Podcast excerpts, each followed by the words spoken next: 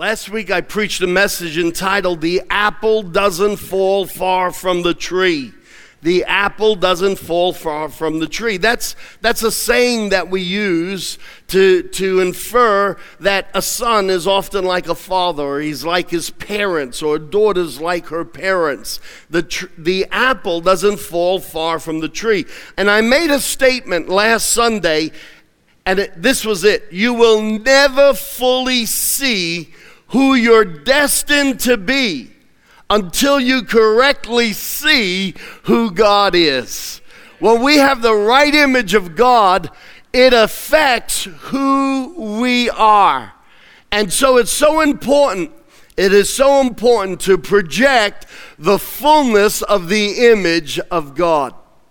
I, I read a scripture last week and everyone was uh, getting all excited and shouting and you could get excited again today as I repeat it. 2 Corinthians chapter 3 verse 18. In reference to the apple doesn't fall far from the tree, I, uh, this scripture says, and we all, with unveiled faces, contemplate the Lord's glory. And all of us who have now come in to this new birth, the veil's been taken off of our face, off of our eyes. And we contemplate, we meditate, we look on the fullness of the image of God, the Lord's glory.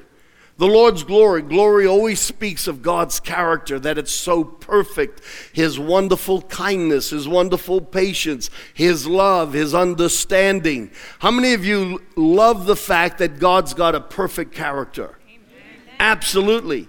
And it says that as we contemplate, as we project to the forefront of our understanding the image of God in all of His glory, we are being transformed into that image with ever increasing glory. In other words, as we get the picture of God right, and as we start to fill our mind and our understanding how wonderful God is, the Spirit of the Lord starts to put on us the very anointing that is on the Father. As we judge God right, the anointing of those good things that are in Him start to get layered on us.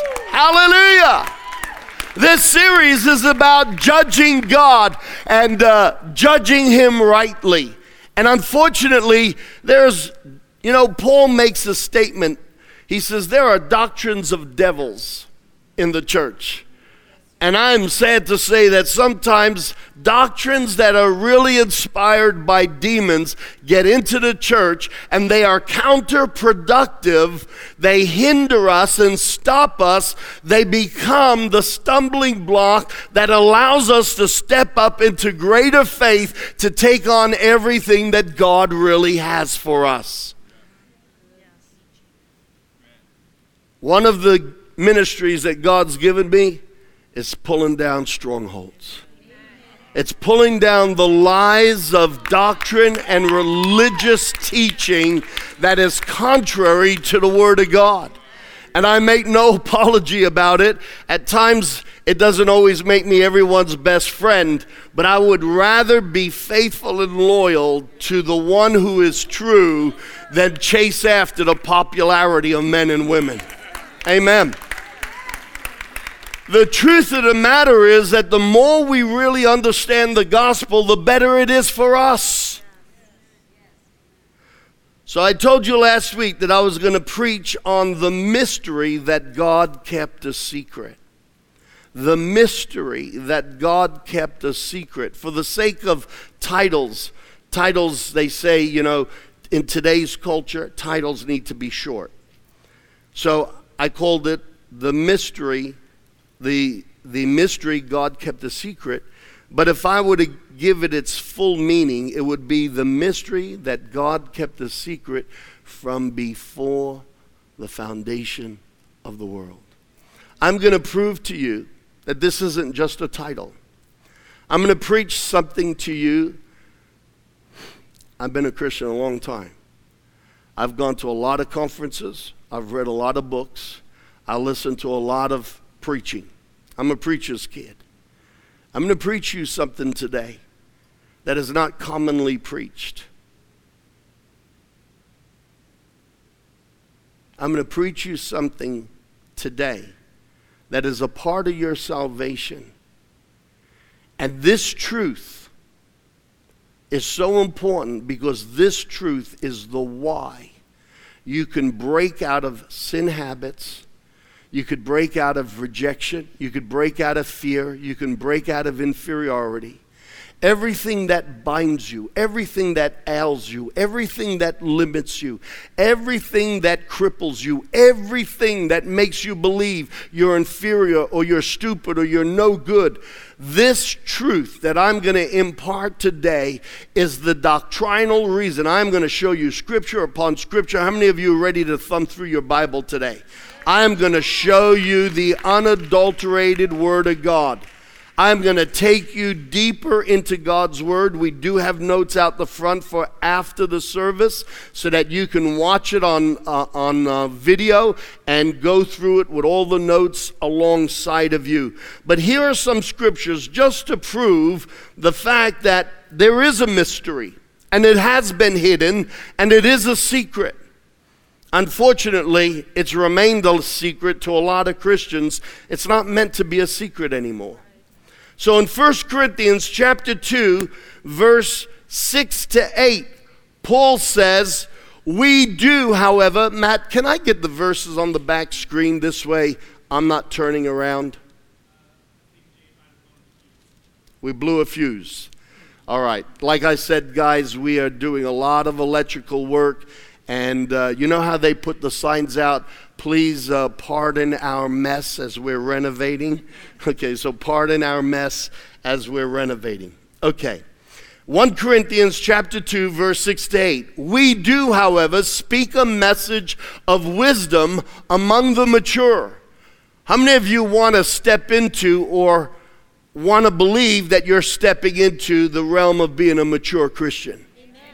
Okay.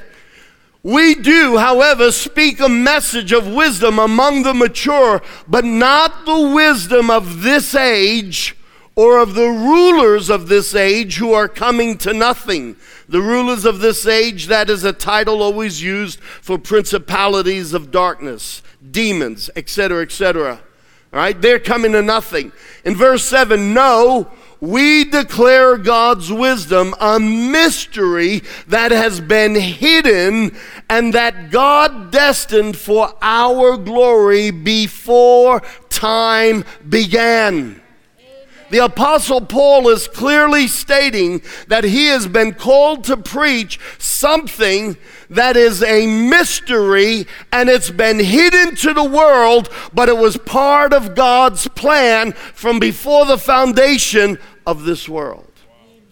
I'm going to prove it to you again from another scripture.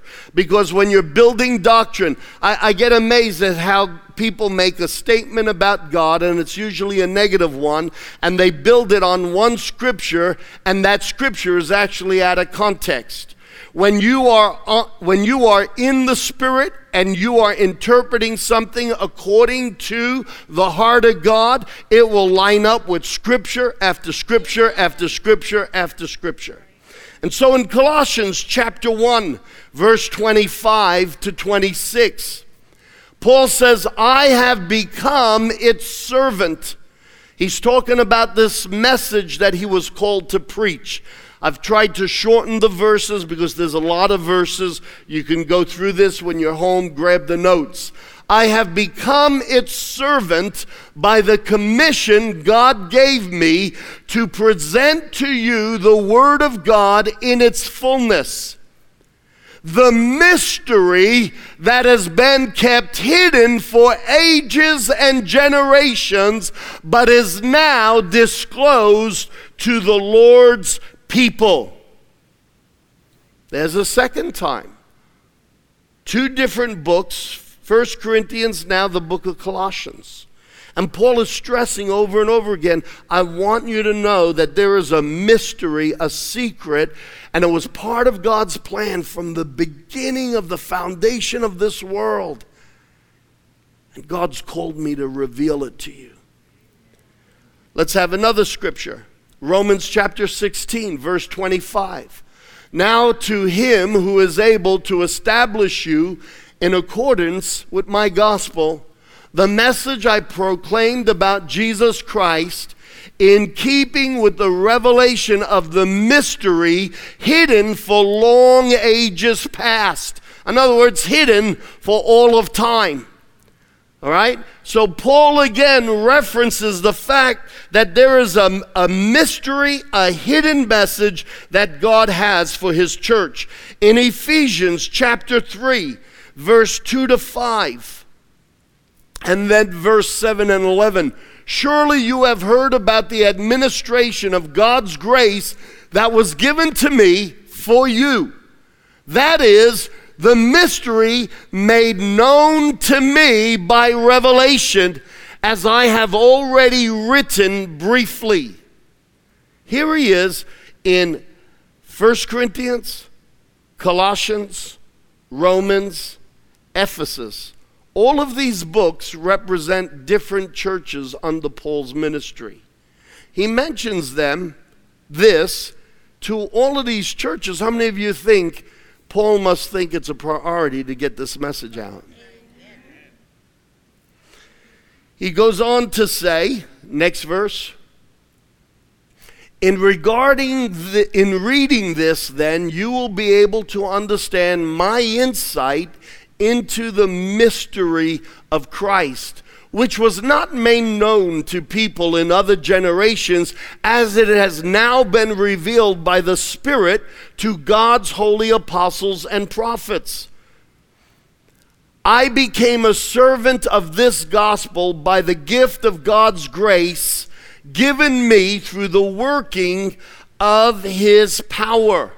Although I'm the least of all of the Lord's people, this grace, this blessed ministry has been given to me, he says, to preach to the Gentiles the boundless riches of Christ and to make plain to everyone the administration of this mystery, which for ages past was kept hidden in God who created all things. Let's go to the next verse.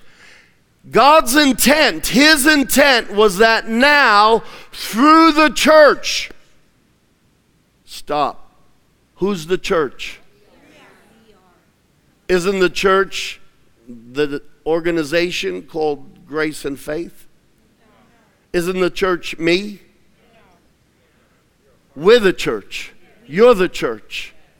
Whether you come to this church or not, you, if you believe in Jesus Christ as the Son of God and have accepted Him into your heart and He's your Lord and Savior, you are the church of Jesus Christ. Now, watch this. Paul says, here's a mystery. It's for the mature. It's a hidden secret. Uh, God this was part of God's plan from before the foundation of the world, and He's given me this revelation to make it known to you because the revelation is supposed to uh, be manifested to the world through the church. So, in other words, there's a really important message that you and I will play a vital part in. And God will, through the church, the manifold wisdom of God will be made known to the rulers and the authorities in heavenly realms. Stop. This is one of those in your face devil moments. You see, there is a mystery. There's something that was so wild in God's heart that even Lucifer and all of the fallen demons never could have imagined this. And they're going to get the ha ha, uh, the revelation, the here it is in your face, because the revelation of it is going to manifest in the body of the church of Jesus Christ. Can you see that? It's, that's what he's saying. His intent, God's intent what he planned from before the foundation of the world, his intent, what he planned was that now through you, Guys, I want to take you to another level. I want to take you to another understanding of who you are in Jesus Christ.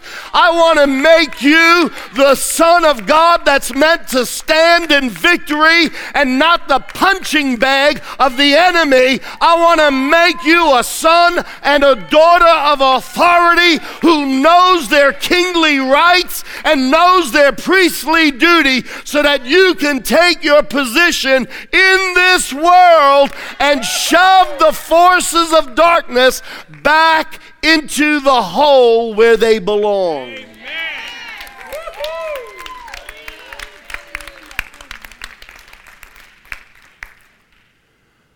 So he wants to make this known to the rulers and authorities in the heavenly realms.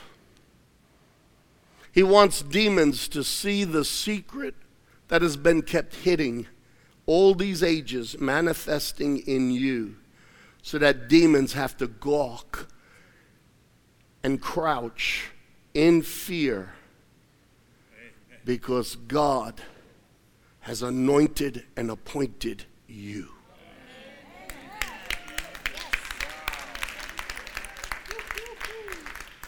Let's keep reading.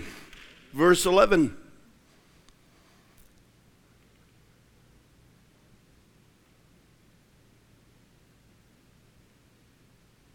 Sorry. Oh, verse 11. Okay, that's an 11. I'm sorry. I'm thinking, what is that? verse 11. According to his eternal purpose, which he accomplished through Jesus Christ. Jesus did something on that cross that unleashed God's mystery and hidden purpose. And when you and I get the revelation of it, it will make demons tremble.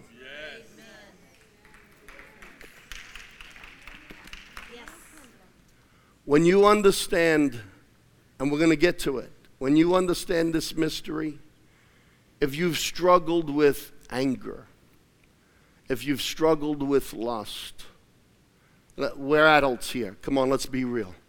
Okay? I am not going to preach a gospel that's irrelevant to you.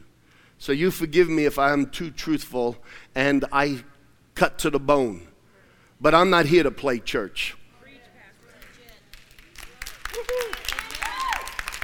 When we understand this, all the vices that we're ashamed of, that the enemy has a hold on us, start to break off. When we understand this, the weaknesses of our emotional and mental state start to diminish in their power.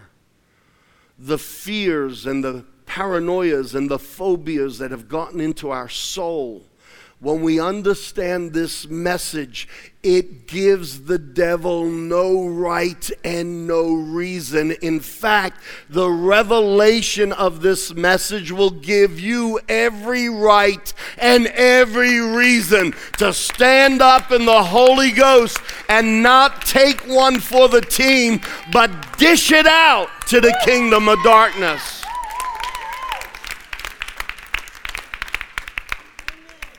So, since this was God's plan from the beginning, we're going to go to the beginning in just a minute.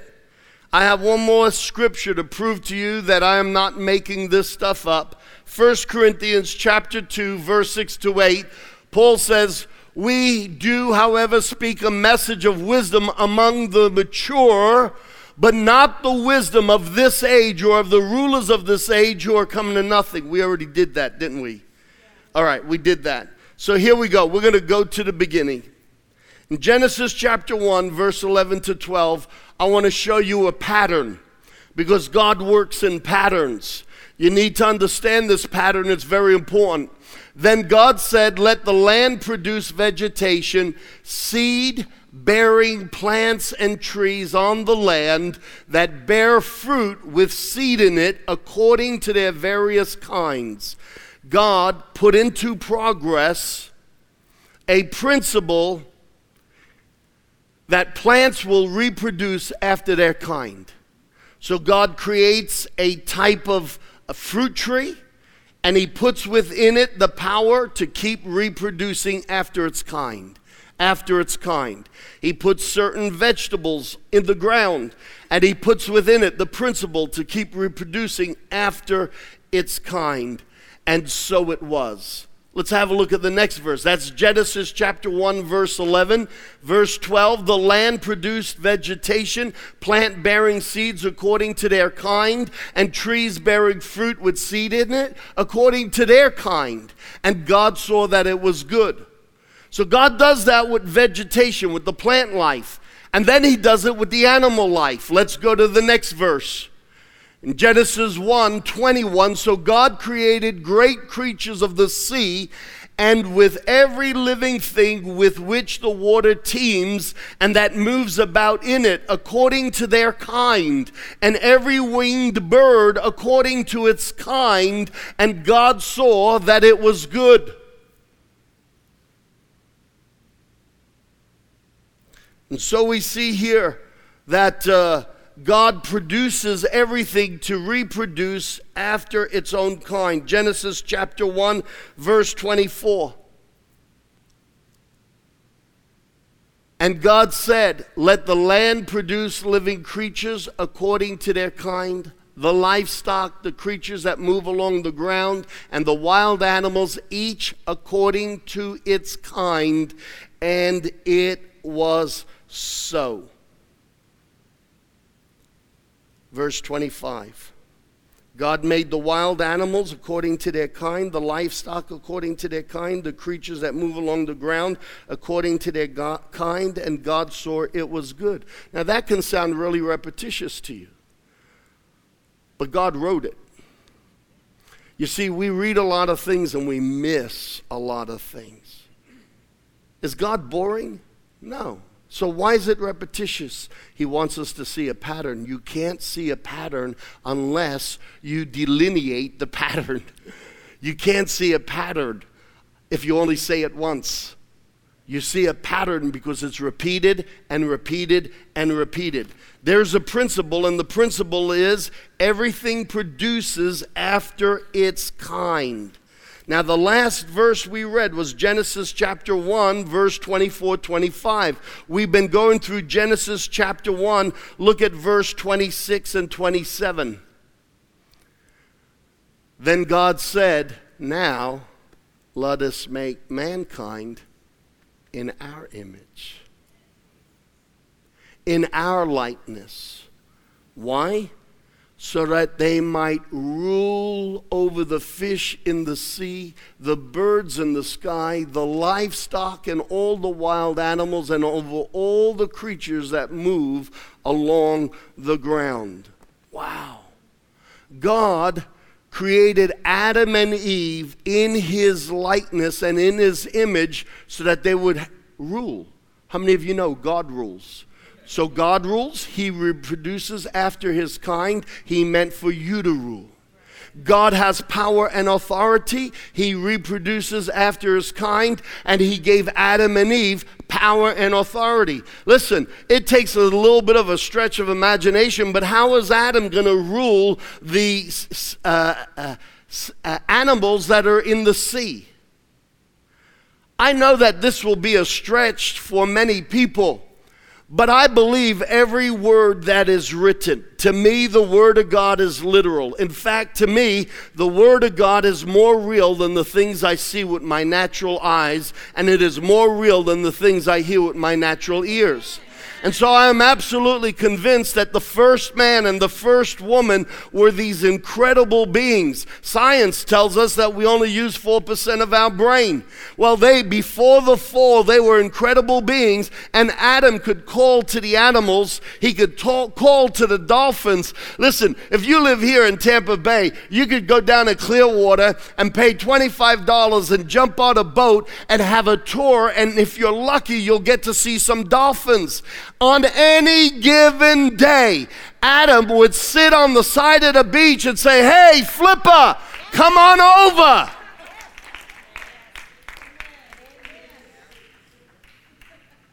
Adam would wrestle with the lions and play with the giraffes, and they obeyed him. The Word of God says that God gave him authority to rule. He could call the birds that are flying overhead. You know, when we were kids, we grew up watching Tarzan, and we, you know, it was a bit of a fantasy, but Tarzan could call to all the wild animals in the jungle. What the mind of man can conceive, God already did.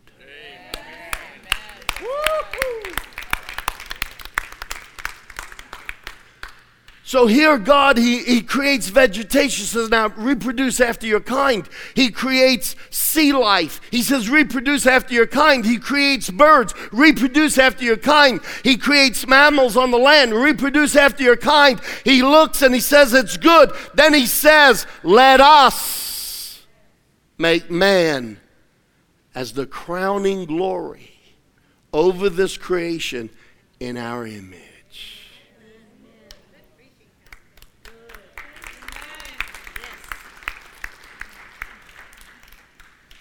So I see from Scripture that from the beginning of time, man was meant to be in rulership. Man was meant to be in governorship. He was meant to be in authority. He wasn't meant to be subject to the elements he wasn't meant to be subject to some crazed maniac who comes with a machine gun to shoot everybody down. God created his sons to reflect his glory and to carry his honor of power and authority. And this was God's plan from the beginning. Everybody see it? Are you with me? Because it's going to get a whole lot better. In Psalm 8, David comments about this. King David, he writes this psalm and he says, What is man? What? Who are we? That you would create us, that you're mindful of us, and that you care for us. Next verse. That you would create us a little lower than angels and crown us with glory and honor.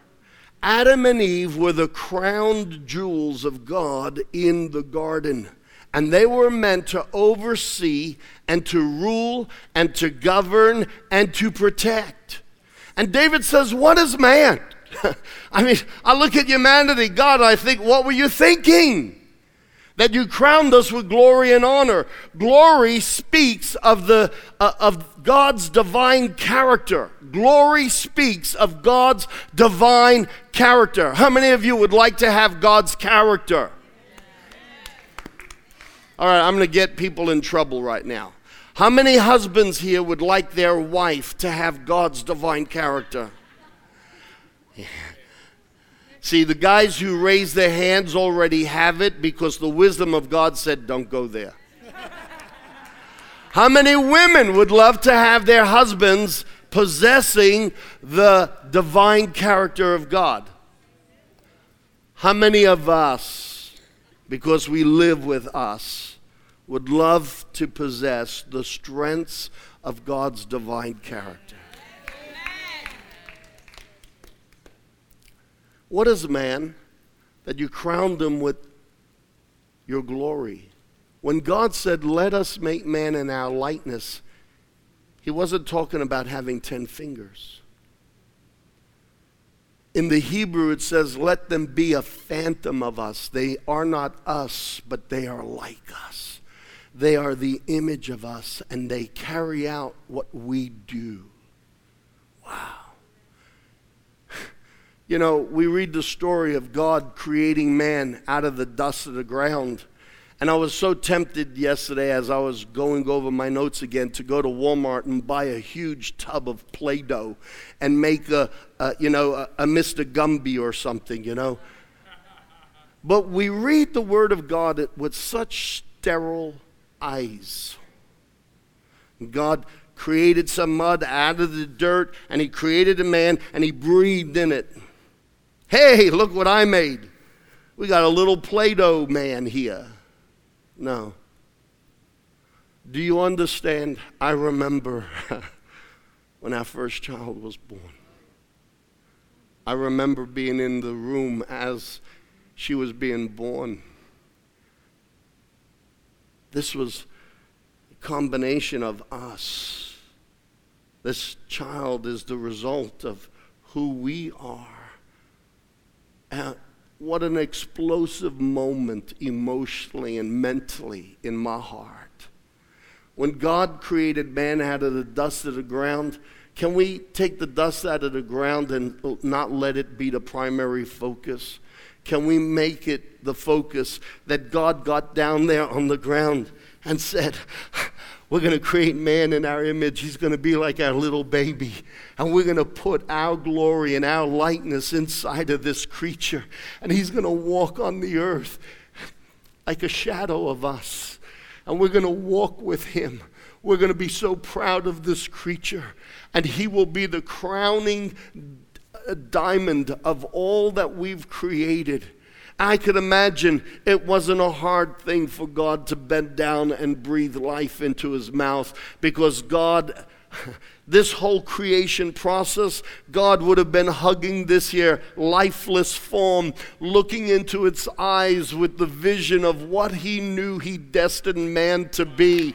Yeah, he saw this as his son, his creation out of his heart, out of his dreams, out of everything he wanted to fill the earth with, here was a living, breathing representation of God on the earth. Hallelujah.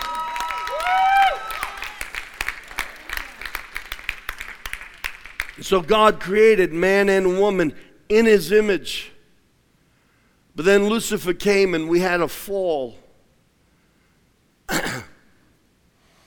You all are in big trouble today. It just dawned on me that because the fuse went out on the back, I don't have a clock.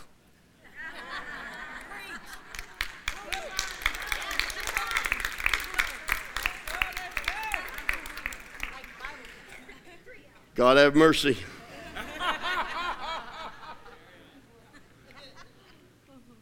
God actually warned Adam Keep this earth under your control because there's going to be a contest. Someone will come and challenge you for the authority of earth. And Lucifer came. And unfortunately, he got Adam to misjudge God. That was the first fall, and that was the beginning of the fall. And let me tell you, sweetheart, young man, elderly men, Every time we misjudge God, it's to our fall. We lose something every time we misjudge God. And that's why this series is so important that we judge God correctly. I might become unpopular with some people, but that's okay. I am going to be true to the name of God and the character of God. And Everywhere I preach, I am going to preach the truth of who God is. Amen. He's the giver of life. He's a good God. He's kind. He's gracious. He's slow to anger. Joe, are you happy that God is slow to anger? Oh, yeah. I'm glad God is slow to anger. Amen. But He's quick to forgive. And so Adam submitted to Lucifer. He got angry at God. He misjudged God. Whenever you misjudge God, there's only one person who's right and one person who's wrong, and God is always right. We don't want to misjudge God. And because they took away from the image of God, you know what happened? Their image became depleted and they became fallen. You see, Second Corinthians chapter 3, 18, as we contemplate on the glory of God and the image of God, the Spirit of God, as we recognize God's beauty and His goodness, and we put that worship on Him and we think about it, we talk about it, the Spirit of God will anoint us and give back to us the very anointing that makes God great in the garden, Adam and Eve were taking away from the glory of God. And what they did was they took away from their own divine glory and their own honor. And Lucifer took over the control of planet Earth, and hence the Bible Paul calls him, Jesus calls him the God of this world, the prince of the earth. Now, we're going to move on from there, okay? Because I'm just laying a foundation to show you this mystery that's been kept hidden. The first Adam fell and lost his glory and position of power and authority. The first Adam, Adam and Eve, they fell and they lost the image of God. They took on a sinful nature. Everyone agree they took on a sinful nature? All the problems we see in life is because of a sinful nature. They fell from the image of God, and instead of being in charge and in authority, we are out of control and we are under the control of the evil one. That is, unsaved men and women. The first Adam fell and lost his glory and position of power and authority. The last Adam, who's the last Adam? Jesus. Jesus. The last Adam came in the fullness of God's glory and with all power and authority. In other words, God became flesh to model what a son is meant to look like.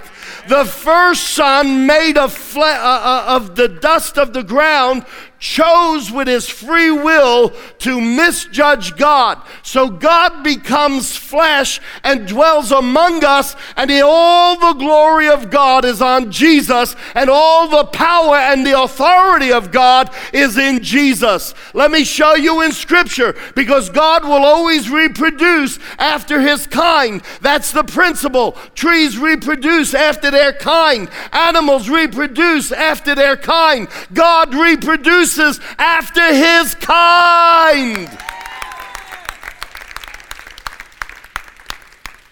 And so, what we have here is in real quickly Hebrews chapter 1, verse 3. It says, The Son is the radiance of God's glory, God's character, God's divine nature was in Jesus Christ. He is the exact representation of God's being. Colossians chapter 1, verse 15. The Son is the image of the invisible God, the firstborn over all creation. The Son is the image of the invisible God. Isn't it amazing? God had a plan from before the foundation of the world, and if the devil understood this plan, uh, you know, he would have done what he did. But he had a plan and he creates man in his image. The first Adam blew it, so God becomes flesh and he becomes a man to model the last Adam. You know why he's called the last Adam? Because you'll never need another one after Jesus. So God creates a human body Okay? Because Jesus did not exist in the heavens as Jesus before the foundations of the world. He existed as the Word. And in the beginning was the Word, and the Word was with God, and the Word was God, and the Word became flesh. The Jesus we know is the Word of God who took on a human body. He is the model of what God intended from the beginning. And so when the Son comes forth, he comes forth in the image of the invisible God. Because God always reproduces after his kind. Hmm, interesting. Colossians chapter 1, verse 19. For God was pleased to have all of his fullness dwell in him. Read it in context. God was pleased to have all of God's fullness in Jesus Christ. I want you to take note of that phrase. Take note of that phrase. The fullness of God means that everything God is the strengths of his character. You struggle with weaknesses in your character, stay with me. You struggle with weakness and you give in to fear, stay with me. you give in to areas of sin and then you hate yourself afterwards, don't hate yourself and don't condemn yourself. God has a phenomenal remedy. He was pleased to have all of his fullness dwell in Jesus Christ. Colossians chapter 2 verse 9. For in Christ all the fullness of God lives in bodily form. How many of you can agree that when Jesus walked the earth, he had the wisdom of God? Would you agree he had the love of God? Would you agree he must have had the patience of God? Forget the patience of Job, he had the patience of God. He had the kindness of God. He had the grace of God. He had the wisdom of God. He had the word of knowledge of God. He had the spirit of discernment of God. He had the gift of healings of God.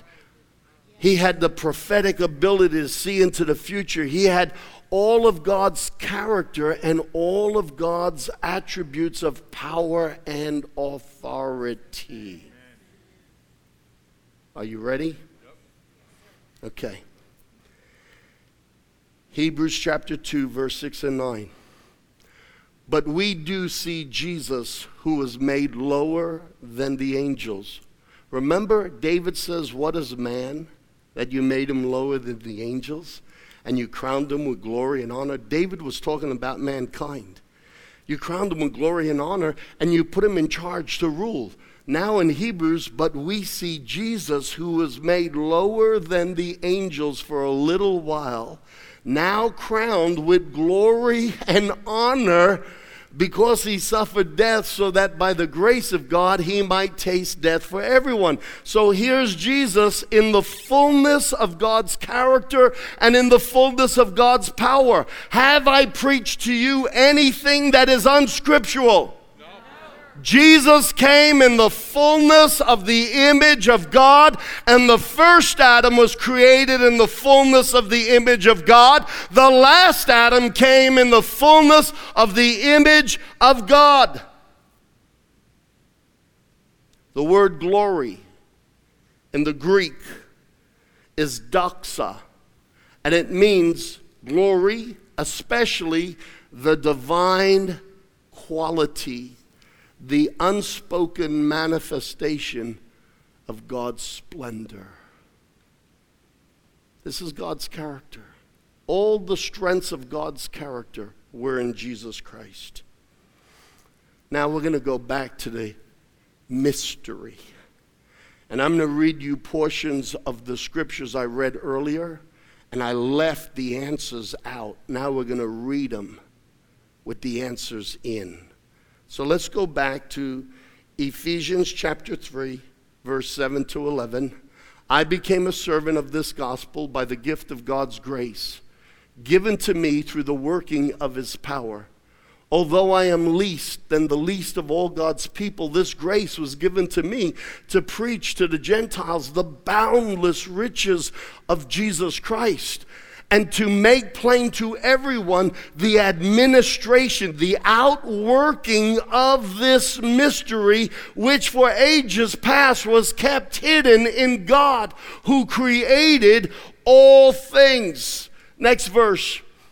His intent was that now, through the church, the manifold wisdom of God should be made known to the rulers and the authorities in the heavenly realms according to his eternal purpose that he accomplished. The eternal purpose. This is what he planned from before the foundations of the world, and he accomplished it in Jesus Christ our Lord. Next verse. I pray that out of his glorious riches he may strengthen you with power through his spirit in your inner being, so that Christ may dwell in your hearts through faith And I pray that you, being rooted and established in love, may have power together with all the Lord's holy people to grasp how wide, how long, how high, how deep is the love of Christ, and to know that this love, and to know this love that surpasses knowledge, that you may be filled to the measure of all the fullness of God.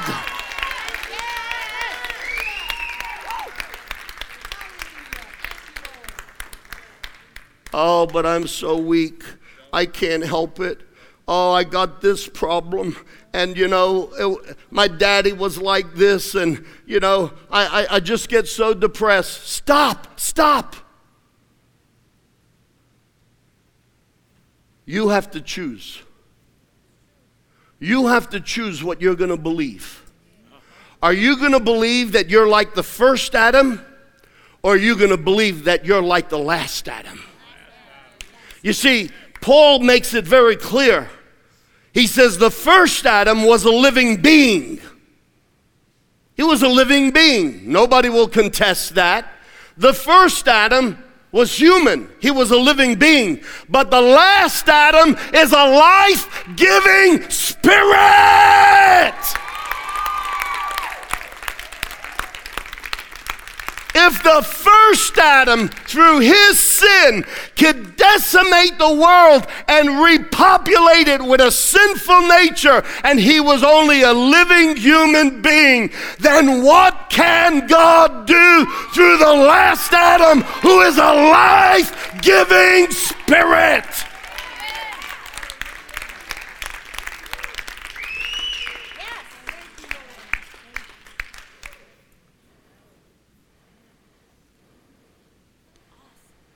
1 Corinthians chapter 2 verse 6 to 8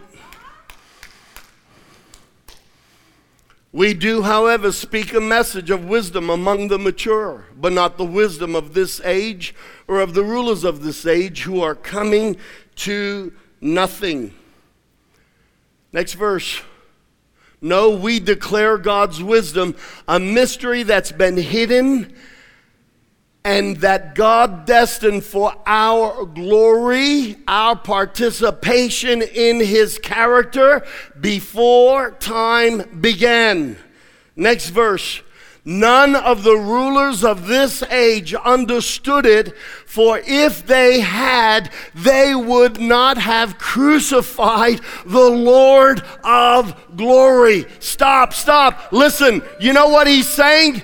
They could never conceive that God really wanted to invest and vest himself and his personality and his character strength and his supernatural strength inside of a human being. And after man failed, he could never imagine that God would redo it again. And if the rulers of darkness had understood that by nailing Jesus to the cross and every time that hammer came down, punching the nails, into his hand and feet. They were shoving nails in their own coffin because they were releasing the plan of God.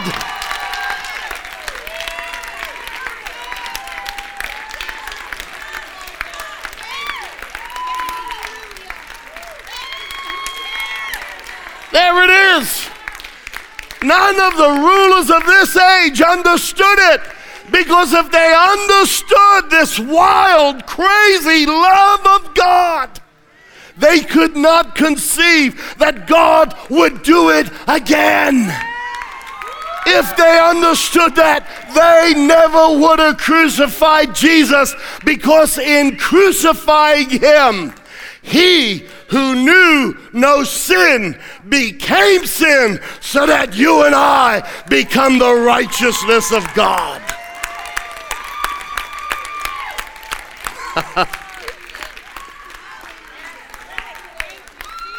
you see, most churches will preach if you ask Jesus Christ into your heart, your sins will be forgiven and your name gets written in the book of life. That's true. That's only a part of the gospel. And so most Christians don't know who they are. Oh, I'm a son of God. I'm a son of Alfonso. Guess what? When I'm sitting in a couch and I'm thinking to myself, all the facial features, when my father would think to himself, his eyebrows would go up and down and his face would make all these funny faces, and we knew he was thinking. Guess who does the same? Oh, I'm a child of God. You can't be his kid and not have his DNA.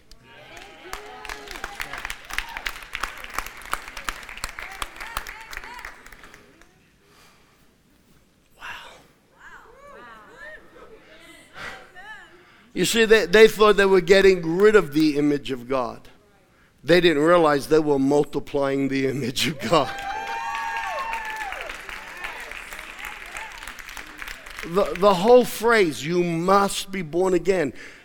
Look, Jesus said, you must be born again. Why? Because if you're not born again, you can only bear the image of the first Adam, and you will always have a sinful nature. You must be born again because when you are born again, you are born again in me, and you will bear the likeness of the last Adam. Hallelujah. You must, you must, you must be born again. You could be a good Pentecostal, you could be a good Baptist, you could be a good Presbyterian, Episcopalian, you could be a good Catholic. It won't do you squat.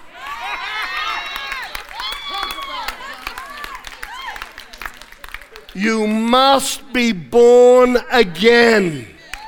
Because being born again gives you a second birth. And instead of being born only in the first Adam, you are now born again into the last Adam. And if you bore the likeness of the first Adam, how much more will we bear the likeness of the last Adam, who is God?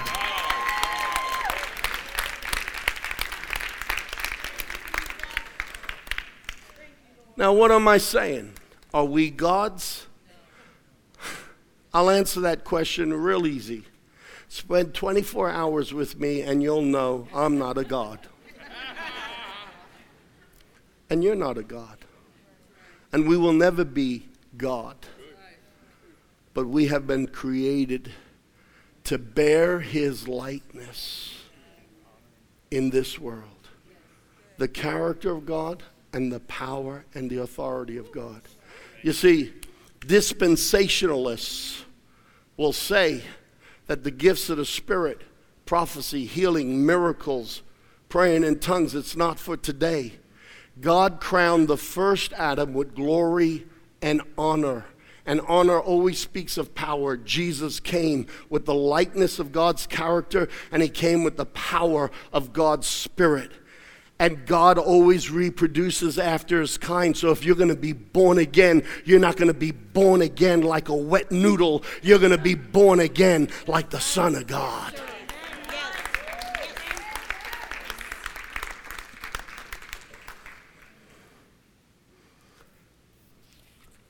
I'm enjoying this. Praise God. Look, this isn't stuff you could do in 60 seconds, and I don't apologize. If you want a refund on your tithe, see me afterwards. But you just got you just got more than anything you could tithe.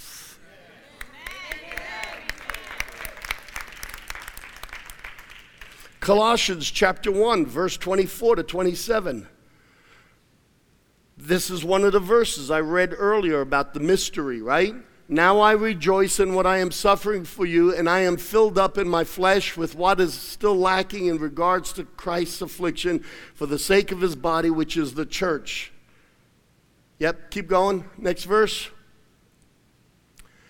I have become its servant by the commission of God, by the commission God gave me to present to you the word of God in its fullness. Verse 26 The mystery that has been kept hidden for ages and generations. Remember, we read this before? Now I'm going to read the bit I left out. Okay? The mystery that has been kept hidden for ages and generations, but is now disclosed to the Lord's people. Verse 27 To them God has chosen to make known among the Gentiles the glorious riches of this mystery, which is Christ is in you. And that's why you can take on the glory of God. Christ in you, the hope of glory. There is redemption. I don't have to be bound by character flaws. I don't have to be bound by character weakness. The glory, the character of God is in here.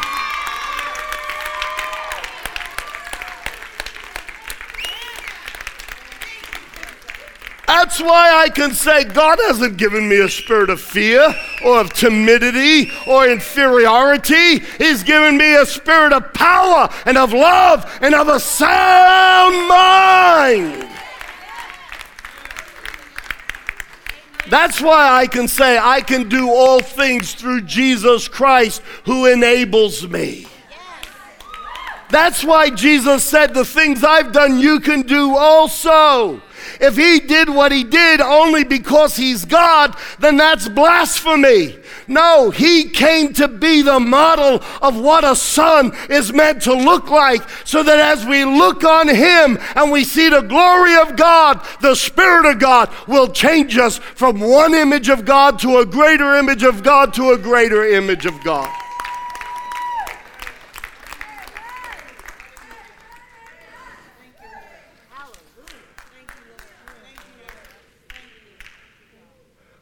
What scripture is that? I'm sweating so much I can't see. Colossians 1, Colossians chapter 2. For in Christ all the fullness of the deity lives in bodily form. I stopped the verse there before when I was telling you that Jesus came in the fullness of God. And I told you Recognize that phrase, the fullness of God. Remember, I told you that? Okay, I'm going to show you that phrase over and over and over again. And it's always used in reference to Jesus and you, the church. For in Christ all the fullness of the deity lives in bodily form, and in Christ you have been brought to fullness.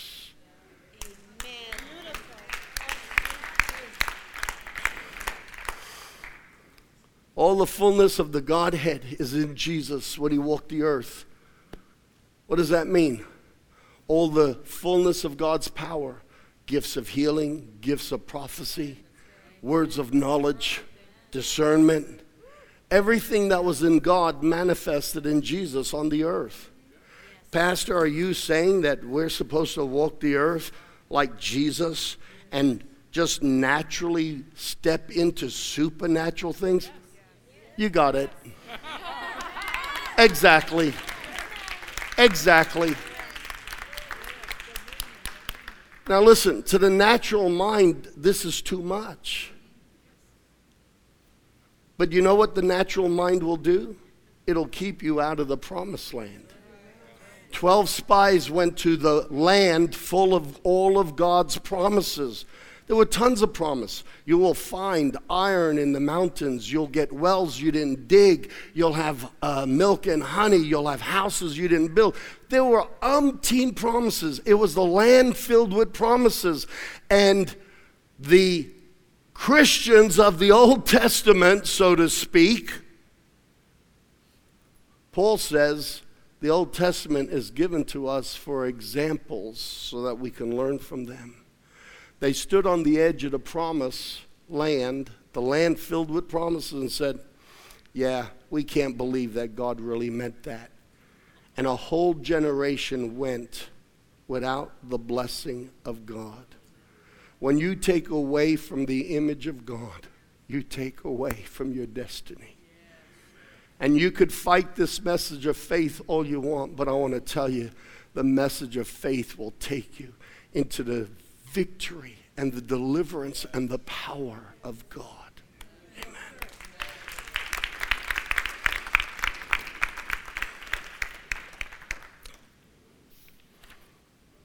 Ephesians chapter 1 verse 18 to 23. I pray that the eyes of your heart will be enlightened. You notice he said, I'm praying that you get the revelation. I'm praying. I pray that you get the revelation. I pray that the eyes of your heart may be enlightened in order that you might know the hope to which he has called you, the riches of his glorious inheritance.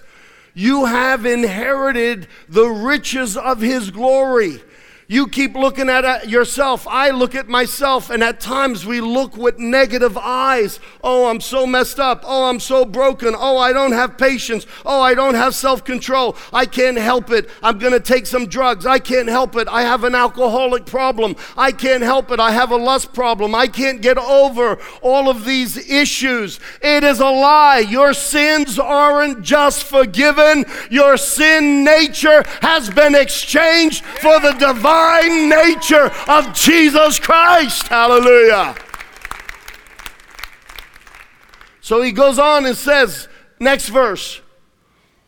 And in his incomparably great power for us who believe, that power is the same as the mighty strength he exerted when he raised Jesus from the dead and seated him at his right hand in the heavenly realms. Verse 21 far above all rule and authority. Notice Jesus is given rule and authority, but now he's taken us, the church, and he's crowning us with glory and he's crowning us with honor, and we're seated with Jesus Jesus far above all principalities and power and dominion and every name that is invoked, not only in the present age, but in the one to come. Verse 22 And God placed all things under his feet and appointed him to be the head over everything for the church, which is his body. The fullness of Him. The body is the fullness of Him.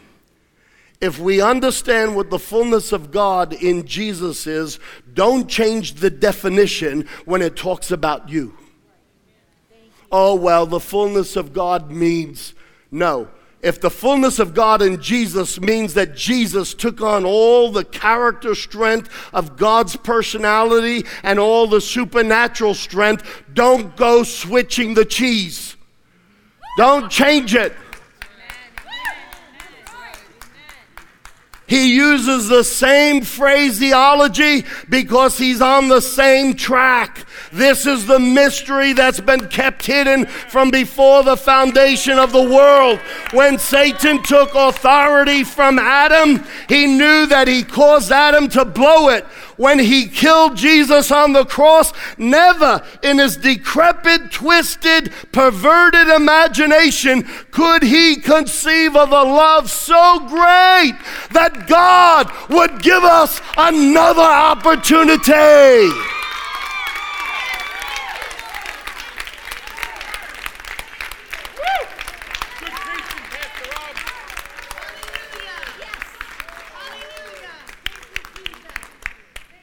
What am I saying? We are so prone to talking about our weaknesses. You need to be confessing, we need to be confessing our strengths.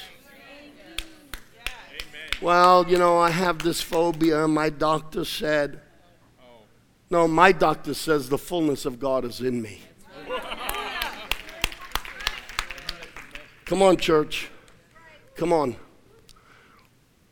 You, do you understand? I lose popularity when I preach long in some people's eyes. Hang on, stay with me. But do you understand? I can't give you this in tidbits.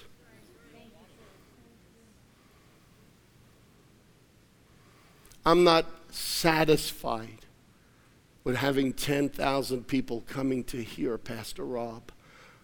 I will be satisfied with 10,000 people getting the revelation so that they know who they are in Jesus Christ.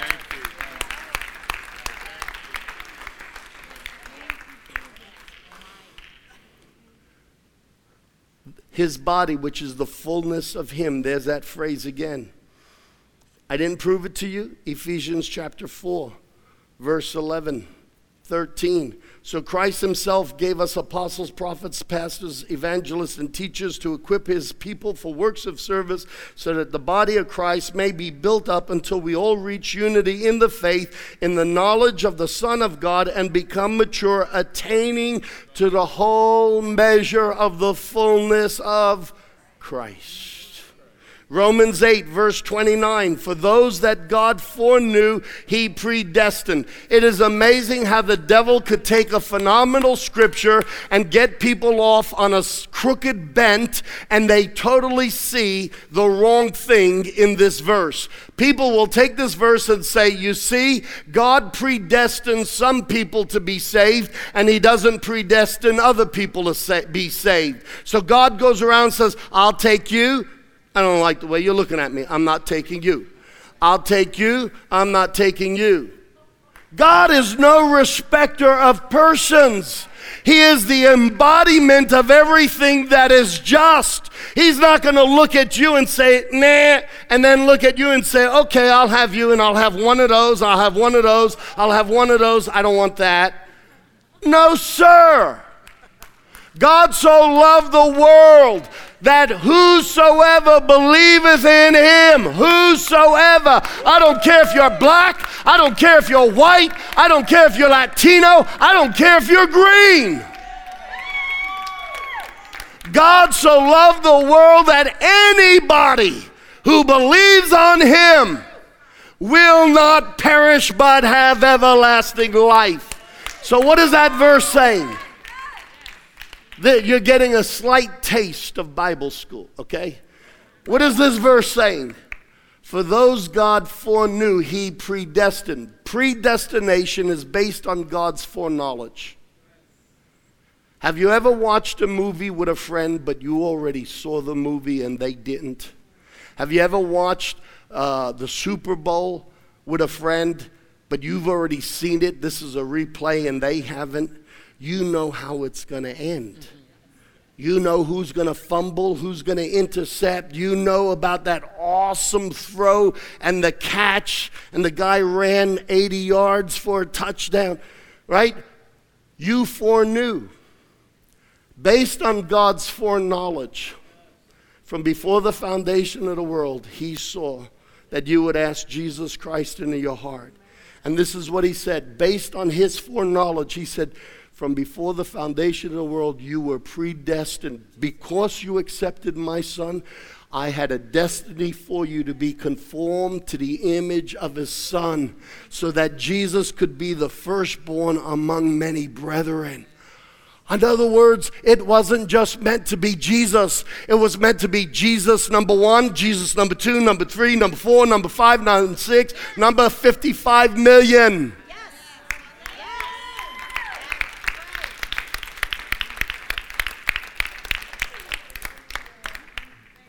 Don't let a deceiving spirit lie to you. I am not saying you are Jesus Christ.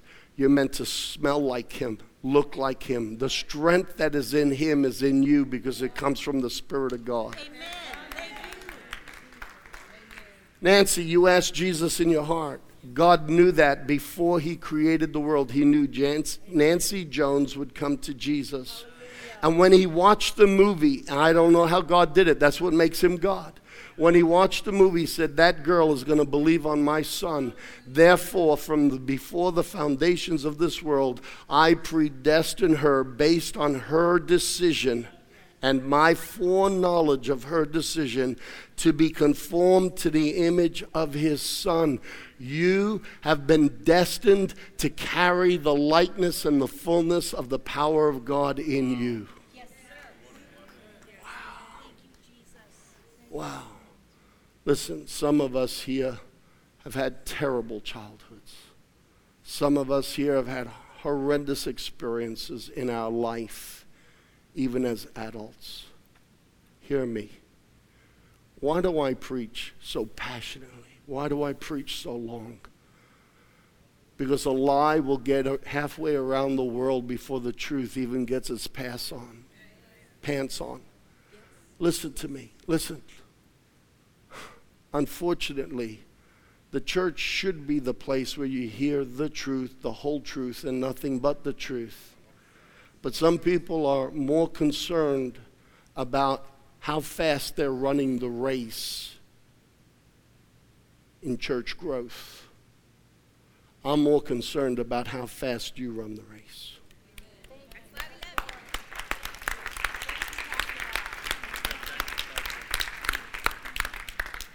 I want you to get this because there should be no reason why demons hold on to you. There should be no reason why you're having emotional breakdowns.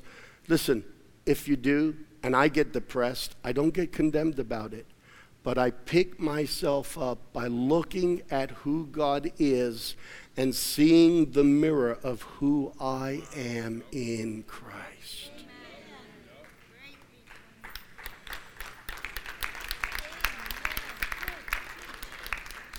And guess what? When I fall flat on my face and I make a mistake and I've sinned, I have a position that doesn't change. I am the righteousness of God through Jesus Christ. And so instead of getting up and trying to work my way back to that position, I just go back in place with Jesus and I continue on as if it never happened. Wow.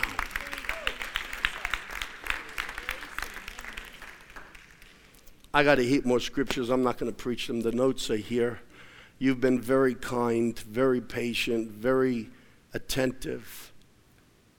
But you are the one who will benefit. I'm trying to look, I could give you one scripture and preach a motivational message about, you know, uh, you can do all things.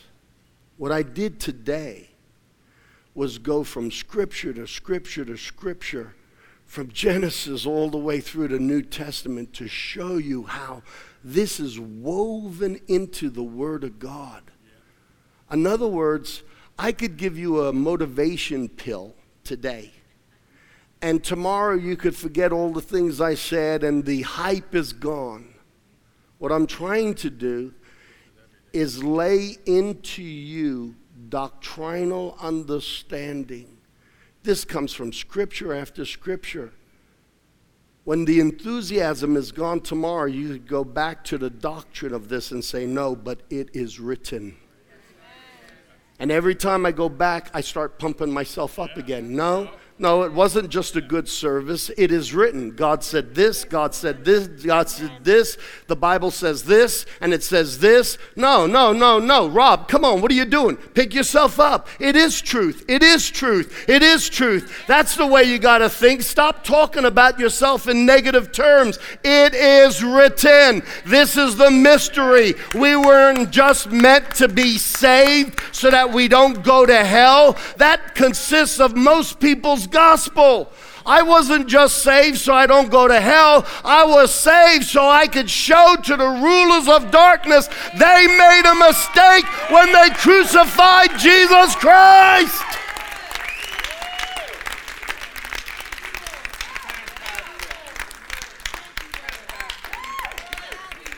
Come on, let's stand. Let's stand.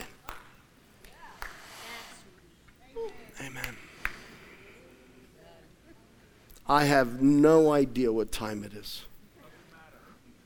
And maybe God did that, I don't know, so that I wouldn't worry about the time.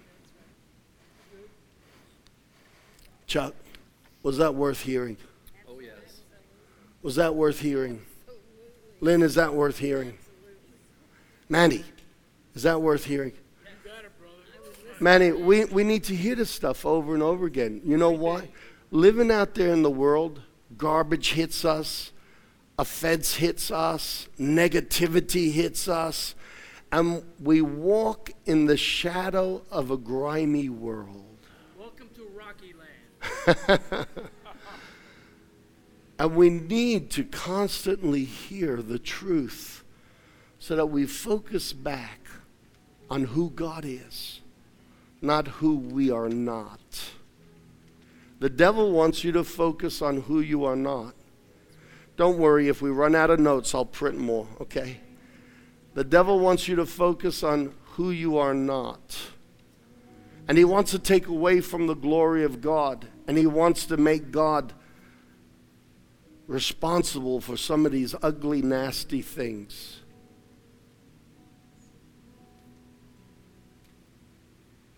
Judge God right. Because when you judge him right, you will behold his glory. And the reward for giving God the honor he deserves is that the Spirit of God, you just gave God the honor of believing He's absolutely good and He always says the truth, that He doesn't do evil things. As you have given Him that judgment, the Spirit of God will give back to you that very glory and that very honor. And as you keep beholding Him as He is, that's your image. That's your image. See, the devil wants you to keep seeing yourself like the first Adam. Don't do it. Don't do it. I understand some of you could be thinking, this is too hard to believe. This is ultra faith. Listen, if there's such a thing as ultra faith, I want to have ultra faith. The Bible says there's a gift of faith. Give me, give me all of it. Please, please don't disparage this because it's bigger than your imagination. If we disparage this because it's bigger than what I'm experiencing, oh, yeah, but I did this yesterday and I did that, all that means is you're not living up to your potential. Oh, so now we're going to get condemned. Oh, I don't like this doctrine. Now I'm going to be condemned because this is what I could be and this is what I am. There is therefore now no condemnation to those that are in Christ Jesus.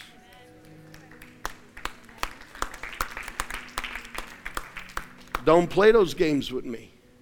I don't preach condemnation. And just because God's promises are bigger than we can imagine, I don't have to feel condemned if I'm not there yet. I'm growing into it. I'm growing into it. I'm growing into it.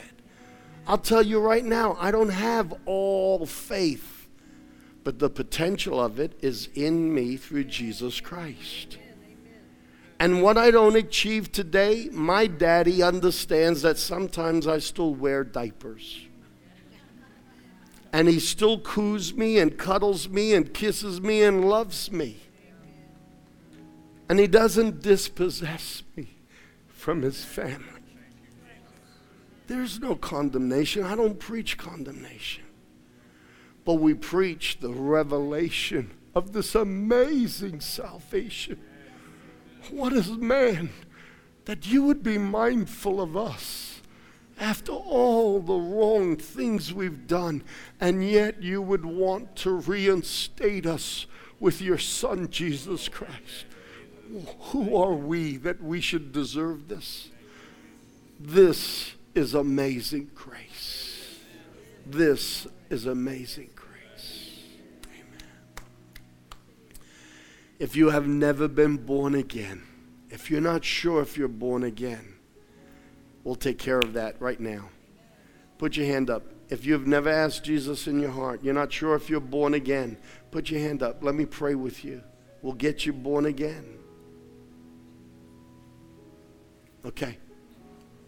I want you to look at the person on your left. Go on. Now look at the person on your right. You might have to look across the aisle. Now everybody look at me. Everyone look at me.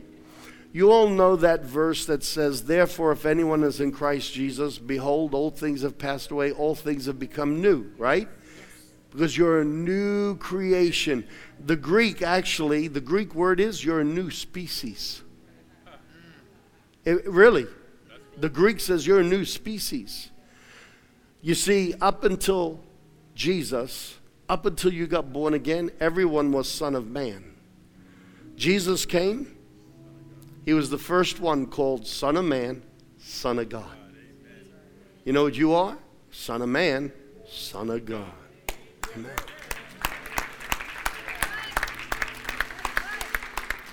But in that passage where Paul says, therefore, if anyone is Christ, is a new creation, in that same context, he says, listen, this is important. This is another proof to prove that this is not some isolated scripture that I'm making up a doctrine with. Everything ties together. In the same context, he says, Therefore, we will regard no man from a worldly viewpoint anymore, but we will see them as a new creation in Jesus. So I can't look at you scripturally. I'm not supposed to look at you in your failures. I'm supposed to see you in all of your potential of who you are in Christ. And ironically, where the Bible tells us to do that with each other, you know why? Because God refuses to see you in your failure. He will always see you in your full potential.